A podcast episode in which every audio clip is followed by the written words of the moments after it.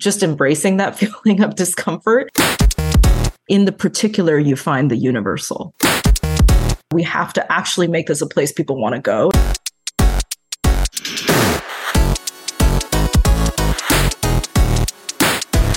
Welcome to Venture Visionaries, a space where personal journeys intersect with transformative ventures. I'm Thomas Igeme, and today's episode not only brings a remarkable story of educational impact, but also echoes a personal narrative that's very close to my heart. Now, I've been really fortunate in my career. I've got to do investment in private equity and venture capital. I've worked at a number of tech firms and management consulting. And yet my path to these opportunities was anything but conventional. I grew up in a loving family that highly valued education, but sometimes struggled financially. When I landed in the US, I just had $273 to my name but I also had a scholarship to attend school at Stanford. And it was that experience that wasn't just a stepping stone, but a gateway to a world of professional opportunities that not only for me, but my family reshaped our future. Unfortunately, though, there were lots of precocious, ambitious students I grew up with who didn't get the same opportunity. And that's why this personal journey resonates deeply with the mission of our guest, Irene Shih, the CEO of Minds Matter Bay Area. Now, Irene's story is one of commitment and passion, transitioning from a classroom teacher to a leader determined to bridge educational divides. Minds Matter represents a crucial response to a stark reality the underrepresentation of high achieving, low income students in selective colleges. Irene and her team are dedicated to changing this narrative, ensuring that potential and opportunity are not lost simply due to economic disparities. Now, our conversation is going to transverse through Irene's career journey, her insights into policy's impact on education, and the vital importance of college education for low income communities. We're going to delve into the unique Minds Matter model, a beacon of hope in San Francisco that creates pathways for students from some of our beloved neighborhoods to prestigious educational institutions across the state and country.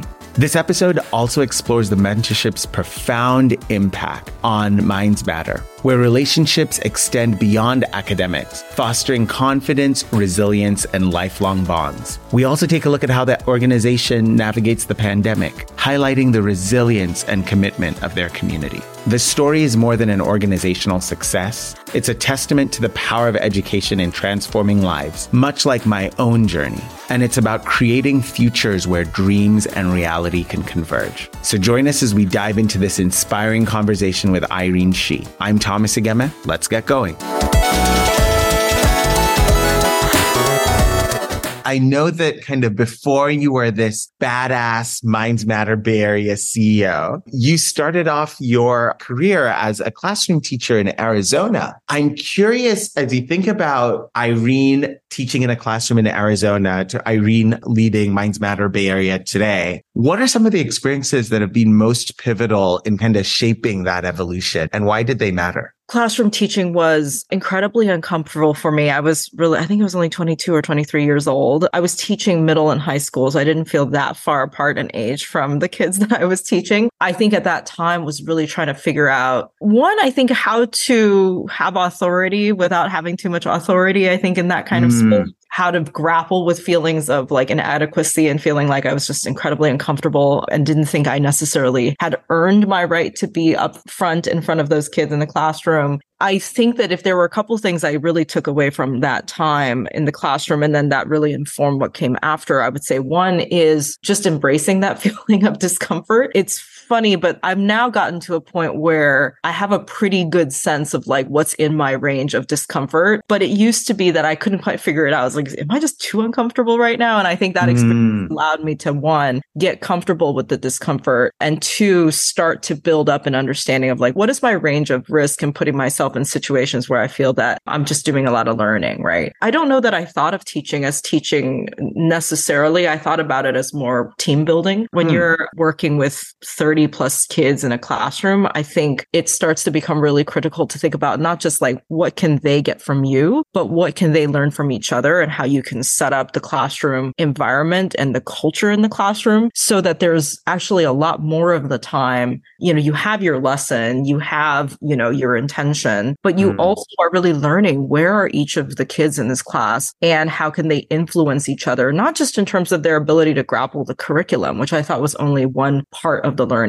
but actually how mm. they can learn from each other in terms of how they solve problems, how they think through things, how they each take mm building up that, I think, kind of structure, but most importantly, culture in which that kind of mutual learning can thrive. Mm. I think was really, really important. And so I'd sort of led teams before that, but I don't think I had thought about it quite in that way. And I certainly hadn't done it in the context of working with younger students. In a way, when you lead like you know adolescents a lot of i say lead rather than teach. I think a lot of the work that you do it actually becomes really elemental right? Because they're not there to please you right? For the most mm. part. They're actually rather disinterested in you altogether which i thought was very instructive. I thought was very instructive. So you got to like put all the focus on being tremendously curious about them and that curiosity and care and compassion ends up being the baseline mm. the foundation for building that culture. And that curiosity also leads you to really have a better understanding understanding of each of them, which help, helps you sort of connect them with each other in different sort of formations so that there's that mutual learning in classroom. So in a weird way, I didn't really think maybe this is just the way my brain is wired. I don't know that classroom teaching is necessarily the right career track for me, but I know that there's some element of what I was able to do here, both in terms of on some level conquering the fears and and figuring out my own range around, yeah. around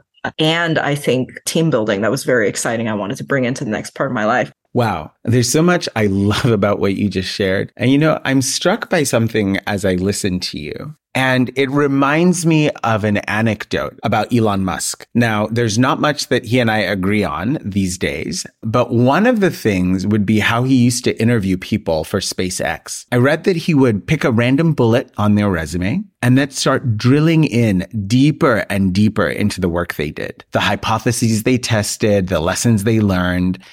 And you know, we found that most leaders can click one to two levels down and the great ones can probably get three to five levels. But with truly exceptional ones, you just get the sense that they could keep going. And that's exactly the sense I get when we talk about your experience in the classroom in Arizona. But you know, one other thing I'm struck by is that line about building a team versus the traditional teacher student paradigm. You know, a lot of my own learning science research at Stanford was exactly on this. How much more effective deep peer social learning is than really anything that comes from an authority figure and how it actually can be correlated with team performance. And spoiler alert, it's a pretty significant correlation. But what also strikes me is that you are very much a part of that team. And it sounds like you were learning from your students as much as they were from you.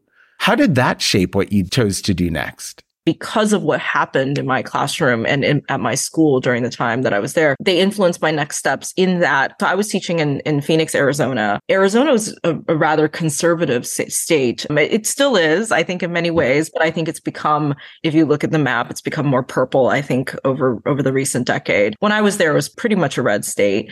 When I was there, there were two bills that passed in the state that had a real impact on my classroom. One is that there was a, a state Senate bill that passed that essentially cracked down on undocumented immigrants. And that definitely had an impact on my school and even in my classroom in terms of students being deported. I felt, as you can imagine, incredibly ill equipped, I think, to support not only the students that this directly impacted, but also the students that, you know, were going through this with their peers, right? And trying yeah. to figure out And so that was a period of time where I became so much more curious about the things that lived beyond the classroom that had an impact on my students' experience. And so that actually did directly lead me to applying to policy school. So mm. I had mm at Harvard Kennedy School after my time in the classroom in, in, Arizona. Okay, that's awesome. So I take it now you're armed with both a deeply pragmatic lens on education to Teach for America and a very academic one with the Harvard Kennedy School. What came next? How did it all ladder up to Minds Matter? That journey itself led me to think much more at system level. So there was policy school, you know, grad school for two years. I stayed in Boston actually mm. for four years after that. I think that the primary reason was that I really wanted to get to know a city and I didn't feel mm. that I mm. had a chance to really do that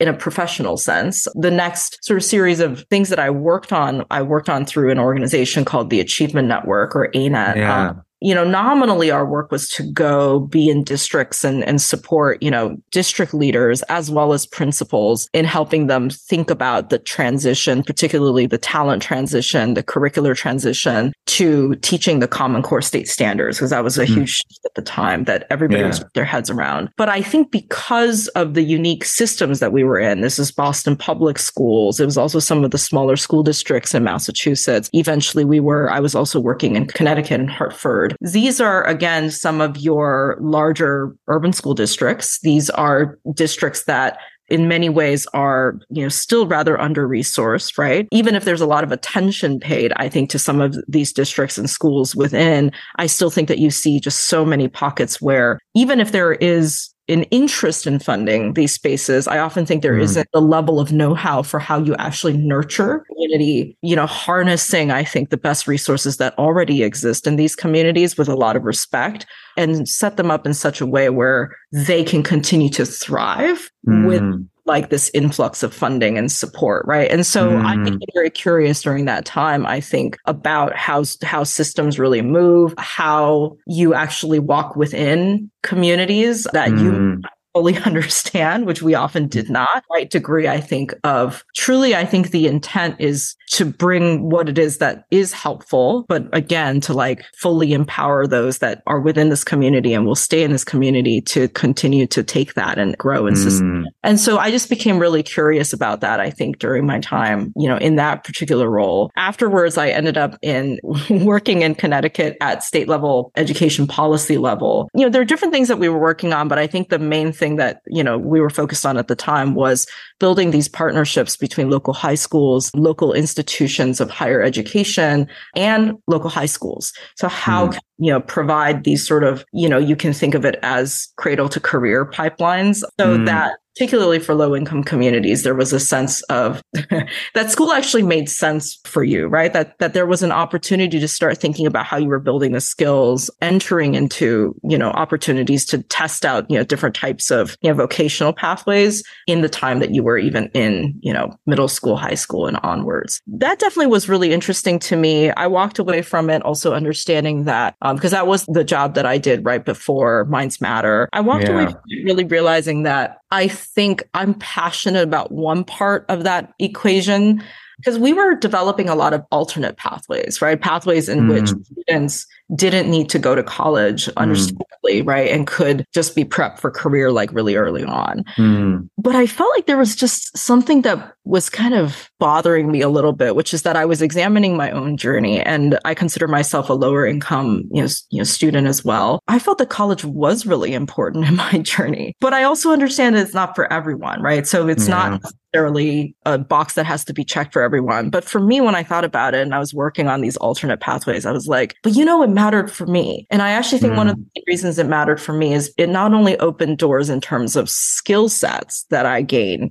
but it actually opened doors in terms of the people that I got to meet, opened doors in terms of my being able to take on a job and not feel that I can only ever do this job or that, you know, there aren't, you know, ways for me to advance, whether at this particular workplace or beyond it um, yeah. because that degree from an institution that was widely recognized and people would go, well, that, that in of itself has a certain value. Right. Mm. And so mm. that was really bothering me, I think a lot because I was thinking I would take no issue probably, I think with people wanting to build alternate pathways for all students. One of the things that concerned me at the time was I thought, you know, I think we're shepherding a lot of low income students into alternate. Mm. I just mm. want to make sure that that's truly that we've opened up all options and that those are mm. true options that are right. Mm. Because I reflected on my own journey, I thought, you know, I would hope that when I was 12, I wasn't being prematurely put on this track. I think I gained so much from going to the college I went to, to the grad school that I went to, the education yeah. experiences that I had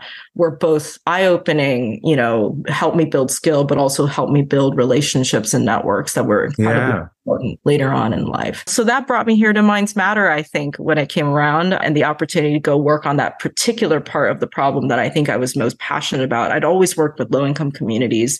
Mm. I thought at system levels and I felt really ready to come back to a space where I could really focus on the individual student and think about change at that level. And also, again, that specific passion, which is college may not be for every student, but for the students that really, you know, want this pathway, I really want to make sure that we're, we're helping to solve that undermatching problem, helping them get the best options that they can. Oftentimes there are better options available for them that they just don't have that exposure to. And that's what we're here to do.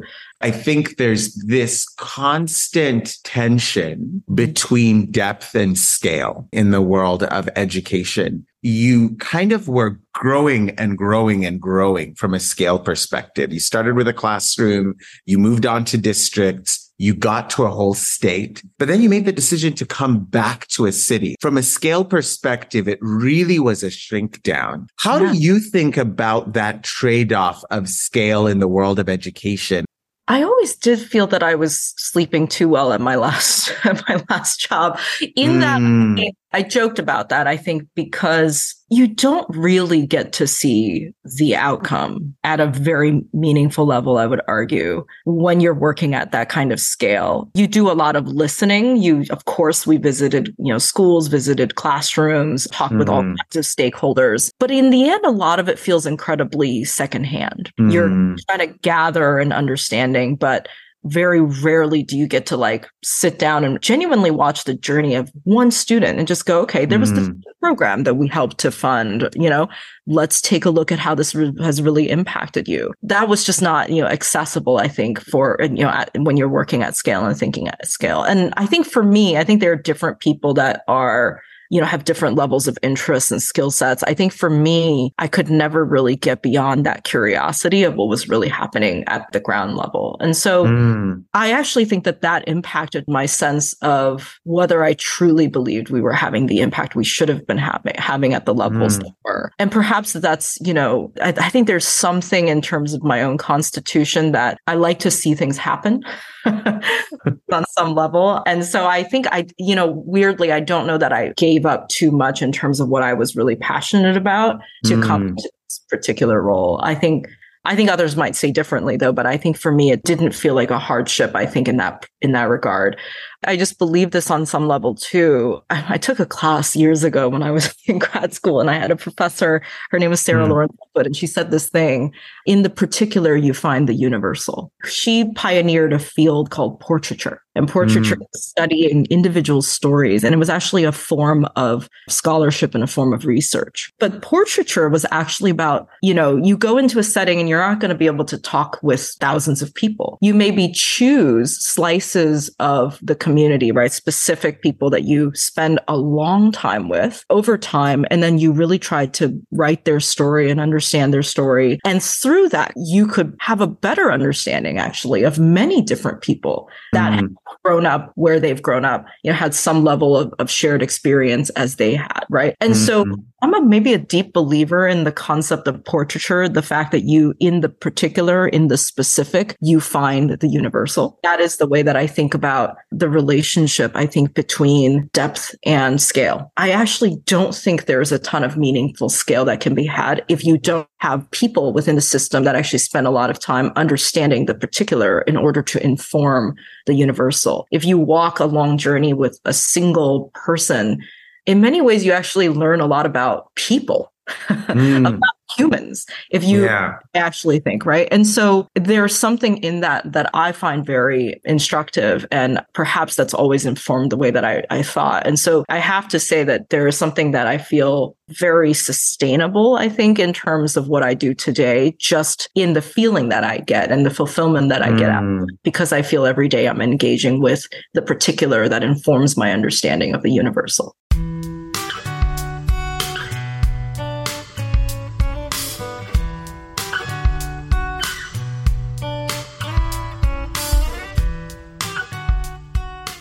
You identify high achieving low income students. You provide them with both after school and supplementary support that really is aiming to prevent undermatching. So getting them into the best possible colleges. These are amazing kids. Let's make sure they end up in the best place. And there's a bunch of support you provide, but a key feature of the Minds Matter model is the mentors. So one of the things that I get really curious about is just the close proximity between the place where we say there's the widest gap. High achieving low income students on one end, and you have your volunteers who are some of the most privileged people. Those are often groups that if you read the narrative are so far apart that their ability to understand each other is almost non-existent. I'm curious what it looks like to actually foster the kind of mutual understanding that you're able to make in Minds Matter. I think we're actually very intentional about who we select to become volunteers in the program. We certainly don't say yes to everyone who applies. Even if there are folks that we think might be good for a different kind of role, we don't necessarily say that mentorship is the right one for them. So we're, we're mm. really, really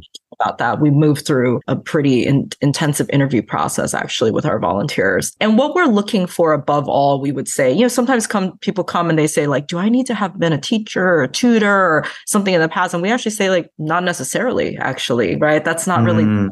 we definitely need you to be a good listener. mm. We need you to be someone that is comfortable with supporting someone through uncertainty, right? Mm. You're not here to lay down the law or set the rules or, you know, tell someone what their journey is supposed to look like. You're here to be such a good listener that you're helping to facilitate their own reflections, right? We want you to think think about that role really really seriously in terms of you coming in as a supporter of some of a kid's journey. We're really focused on is also like can you make the commitment? Mentors mm. are in the program for 3 years with their students.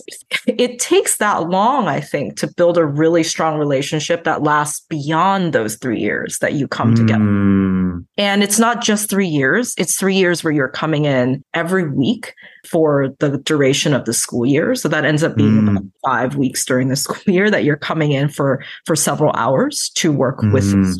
We had a time when we were all living through the pandemic, and so the program went online, you know, for a moment. But we yeah. have been an in-person program and have come back in person for the last two years, and will remain that way. And so that's mm. a too that you're not just saying I'll show up, you know, by turning on my camera. That in and of itself, I think weeds out people, quite a number of people in that process. Yeah, so, yeah. you know, can't make the commitment. And also some things that just naturally get people to say, oh, no, that's probably not for me. Right. Yeah. It's become more and more critical actually over the years that we continue to get better and better in terms of how, how and where we're recruiting for our mentors. We never compromise, I think, on the quality of that individual that we're bringing bringing in to come work with mm. our kids. Ah, that's awesome. So you're kind of running an ever more intelligent mentor acquisition process. You know, I always say performance is a function of both potential and place right? You have the skills, values, and attributes of a person, but that's just their potential. Then you have the environment or situation that you place them in. That's the place. What have you guys done to optimize the place to ensure that mentoring relationships are working optimally at Minds Matter Bay Area? There's also the formation of how we set our students and volunteer or mentors up together. So we used to be a two to one model, which was hmm. two mm. mentors working with one student. On the one hand, it was like, wow, this is so intensely focused on a student. I feel very supported. I love, you know, we had students, you know, certainly feel that they, it was great to get two mentors to, to support them yeah. On the other hand, we also had students say, gosh, it's really intense. It, feel, it feels like a parenting kind of dynamic a little bit. Yeah. We had a number of students actually say, like, it'd be great to have another student go through that journey with me. So in recent years, I think since 2020, we've moved to a two to two structure where we have mm. two, two mentors paired with two students together mm. for those three years that they're moving through our high school program together. I think that structure has been really important because you almost do create this kind of team dynamic, I think, among yeah them. There's a sense of balance. We think it's incredibly important to bring volunteers in our program that are people that have the capacity to be tremendous listeners, supporters, understand that they are not the leading act, right, in this story. Yeah. At the same time, I think that there's a right balance in all relationships of making sure that even as you're supporting someone, it doesn't become an overly investigative curiosity that you're actually mm. sharing parts of yourself and you're walking that walk with the student by also being vulnerable yourself. And mm. we found setting up also that two to two dynamic started to make it a little bit more balanced in terms of like the students get to ask questions of their mentors and get to be yeah. curious them, right? Mm. And we wanted that dynamic to be really true and really real too. That I think aided by our curriculum. So week by week by week, we have two sides of the house. We actually have a, what we call instruction, which it is instruction, but it's focused on tutoring. That's actually not the side of the house that our mentors work with our students on. Mm. That's the house where they're getting, you know, SAT test prep, you know, some degree of academic tutoring and core subjects. But on the mentorship side of the house, we focus really on social emotional work. And mm. so that's where our curriculum, I mean, we we help our students think about what careers they might be interested in. We help them mm. dig into their core values and try to discover mm. you know, what really matters to me and how does that inform, you know, the types of, you know, subjects that I would be interested in, maybe the types of career pathways that might be fascinating to me that I'd want to explore, right? We don't want them to get too stuck on one particular personality test or the other. It's not yeah. about stuck in that, but we help them take different ones just to like get a sense of yourself. And the idea is to open up discussions about who they are. We have actually lessons that dive pretty deeply into understanding racial, you know, ethnic, cultural diversity, right? Within the context that they're in and beyond, reflecting, of course, on their own experience, which is so critical and being able to share about their own experience, but also being able to be curious about others through these conversations and building and building and building. There's a natural relationship that emerges, a natural relationship mm. just because we said we want to get the right volunteers into org to play these roles of mentors. We want them to be able to, of course, invest the right amount of time, but then you put that time in and over time through a curriculum that very intentionally encourages relationship building, obviously facilitating a lot of space for our students to reflect on themselves, to share about themselves, to discover mm. themselves, right? But also opens the door, I think, for our mentors to also think about what parts of their own journey are relevant, mm. parts of their own story are relevant and can be mm. additive to their yeah. the mentee. That becomes forms actually a really critical baseline, I think, for the closeness and the bond that builds. Ah, that's awesome. So you're kind of running an ever more intelligent mentor acquisition process. You know, I always say performance is a function of both potential and place right? You have the skills, values, and attributes of a person, but that's just their potential. Then you have the environment or situation that you place them in. That's the place. What have you guys done to optimize the place to ensure that mentoring relationships are working optimally at Minds Matter Bay Area? I felt the same way, you know, working in the different mm. system levels that I started to see over time is that it's true. You have a lot of people that are like, I want to come help and solve a problem. and I might mm. have help. But the question is, how much time have you spent sitting with the very specific communities and people within those communities that you are hoping to serve in some way? First of all, are mm. you really mm. serve? Is that mindset of service really genuine? Sometimes yeah questionable. Just because you have really good intent doesn't mean you have, have spent enough time listening to what mm. people actually want, need. And that sort of missing layer, I think, you know, even if it cultivates a certain kind of compassion and intention, I think what's missing is that genuine empathy because you've actually sat mm. with someone enough to build that understanding. Mm. And so I think that we're really invested in doing that. I think we're also really invested in ensuring that these relationships last beyond the three years of the high school program. It's just so mm. critical. Mm. We hear a lot of our students say uh, it's scary to be, I mean, first generation college students, it's scary to be on campus for the first time and navigating that space where you have a lot of other talented, you know, kids, mm. you know, mm. Through the feelings of that they talk to their parents, they talk to their peers, but it's hard, right? Because they're really looking for someone who's been through this before and can guide yeah. them. And that's where their built-in mentor, somebody they've built a relationship mm. so many years, is right there. And they already have the trust. They already have the foundation. They know this person, like you care about me. And you also like we've talked through so many things. You know what bothers me, you know what makes me tick. And oftentimes our mentors are also the bridge for them in those early years in college until they get to a place where they're like, I'm confident, I'm reaching out, I'm building friendships, right? I'm doing, you know, I'm building my own sort of communities here. And so we think that that's just as critical, but I don't think you yeah. get without that trust building and that relationship building and that genuine empathy that emerges i think mutually actually in some ways as time as time goes on Is there something about Minds Matter that you really do still toggle to tell in the story? If so, what is the thing you wish they understood either about Minds Matter, about the students who are part of it, about the mentors, or even about you? by asking the question that you asked around like tell me about these two groups of people that you're bringing together that tend to mm. be like vastly vastly apart right and not just mm. in experience but even in pro- like physical proximity actually in many ways yeah. Too. and you actually named it that is the thing that i think I think we have people come and they're like, tell me about your programs and services. We're, we are curious about your curriculum, but we're more curious about the part that's the academic part and tell us yeah. about obviously, you know, summer programs, you know, helping students apply to colleges, you know, helping tutor them. That's all there. But I think the part of it that has been difficult to really make sure people are thinking about is there are these two communities that we are bringing together every single week throughout the school year for three years and mm. building an intentional bridge between these different groups of people and making sure that that has an influence, I think, certainly, of course, on our students' self confidence, the resources mm. Have to move through not just college, but their career and beyond, right? That it has an impact on our volunteers, on our mentors, that mm. are able to operate in the world with even deeper empathy with deeper curiosity. Like, here's the city that you've been living in for a while. How does this make you better understand where yeah. you and who you live next to. I think programs and services facilitate that. I think we build a program, you know, instead of services that facilitate, I think really meaningful value to be drawn out of that relationship and to be built through the time that our students and our mentors spend in the program. But I actually think that is the thing. That's the story that if you talk to just any number of our mentees, probably the first and last thing they'll say is, it was the people, it was my mentor, but it was also my pod leader. It was like oh, the volunteers I got to know, they believed in yeah. me that mm. I didn't originally believe in myself. And over mm. time, you know they wore me down with how much yeah.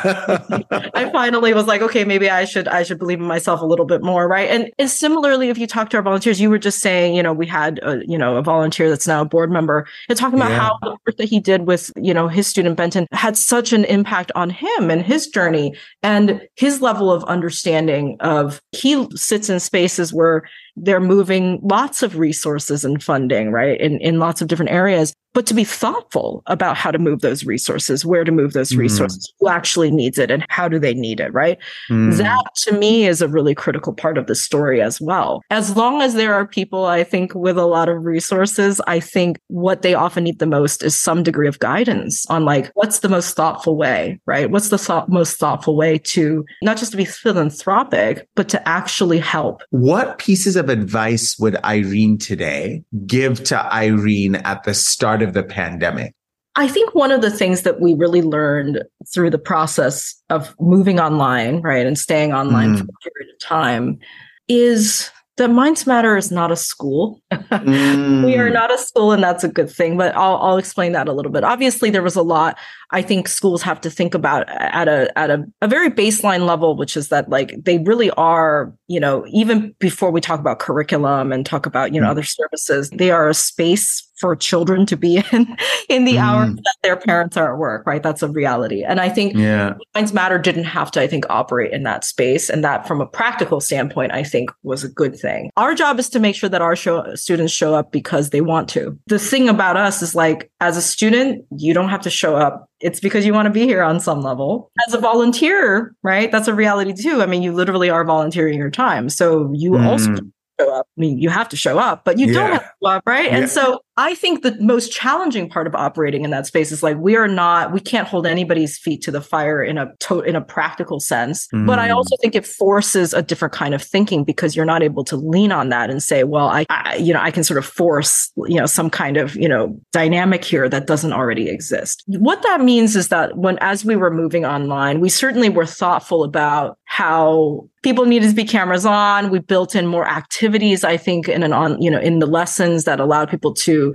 you know have a little more fun get to know each other we yeah. actually game playing i think in, in mm. which still now it now still on some level exists in our curriculum but we were building that more and more into the curriculum at the time because we were like there has to be ways to engage people um, yeah. sure come, want to show up, want to be cameras on. Thankfully, had opportunities to obviously, you know, give plenty of time for students and mentors to still break out and have individual yeah. conversations, right? So it wasn't all just big group, you know, teaching and, and, and learning. But the other thing too is as soon as we could, right, we were also still having, you know, community events, opportunities where we said, look, we can't necessarily operate, you know, in classrooms, you know, every single week at present. But let's bring people out to a park together. Let's go on a tour, you know, together. Let's we were trying to make sure that there were still those opportunities where people were in person and we encouraged, you know, obviously in that two to two structure that mentors and mentees, you know, you know they need to get our sign off to try this, but, yeah. but go get ice cream together, yeah. go find some independent opportunities to build that relationship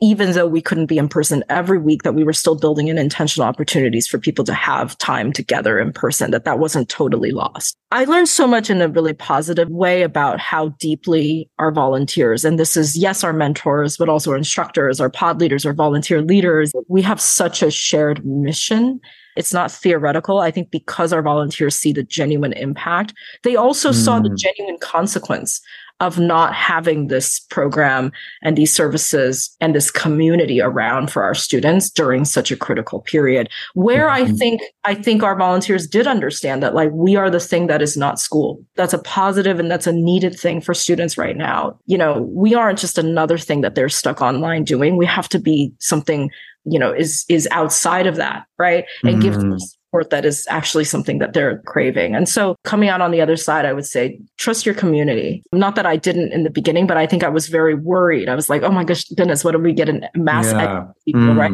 But I think that didn't end up happening because, you know, we had underestimated just how deeply our volunteers felt about the importance of what we do and, and how, how much mm. they want to be part of keeping it, keeping it going.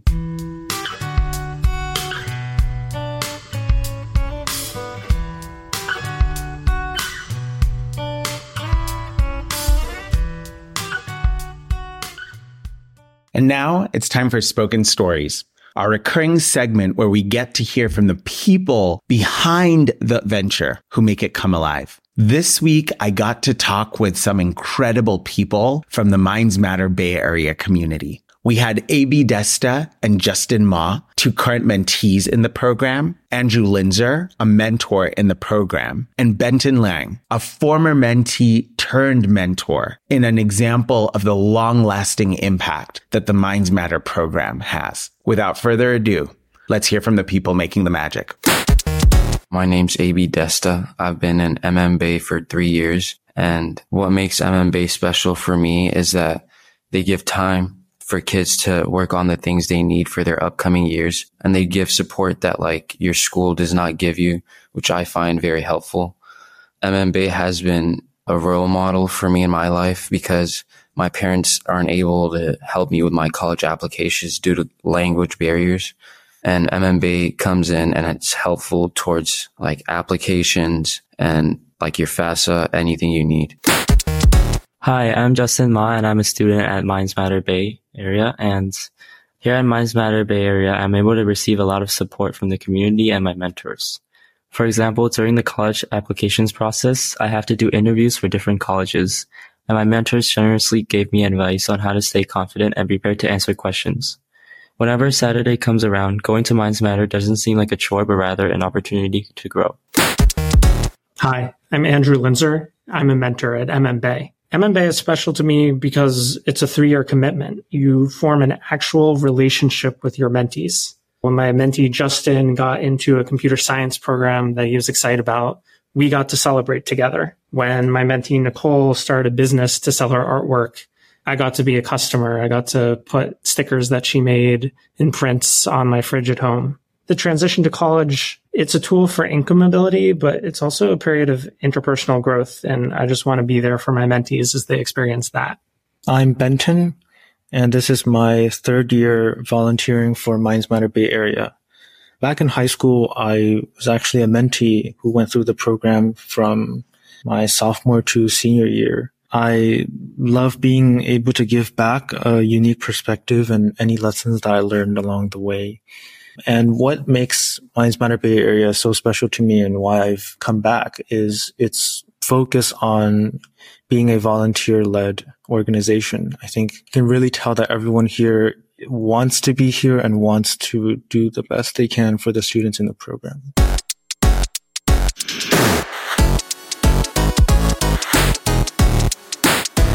One of my favorite things about working with high achieving young people is this palpable sense that every little bit that you invest in them is going to yield dividends much greater than you could ever imagine, much further into the future than you could believe. But the truth is, that is true of every interaction we have with anyone all of the time. If we're just willing to add a bit of intention to it. And so, my wish for you, dear listener, is that in all your relationships and interactions this week, you would be invited to add a little bit more intentionality and make an investment. Who knows what that investment might yield?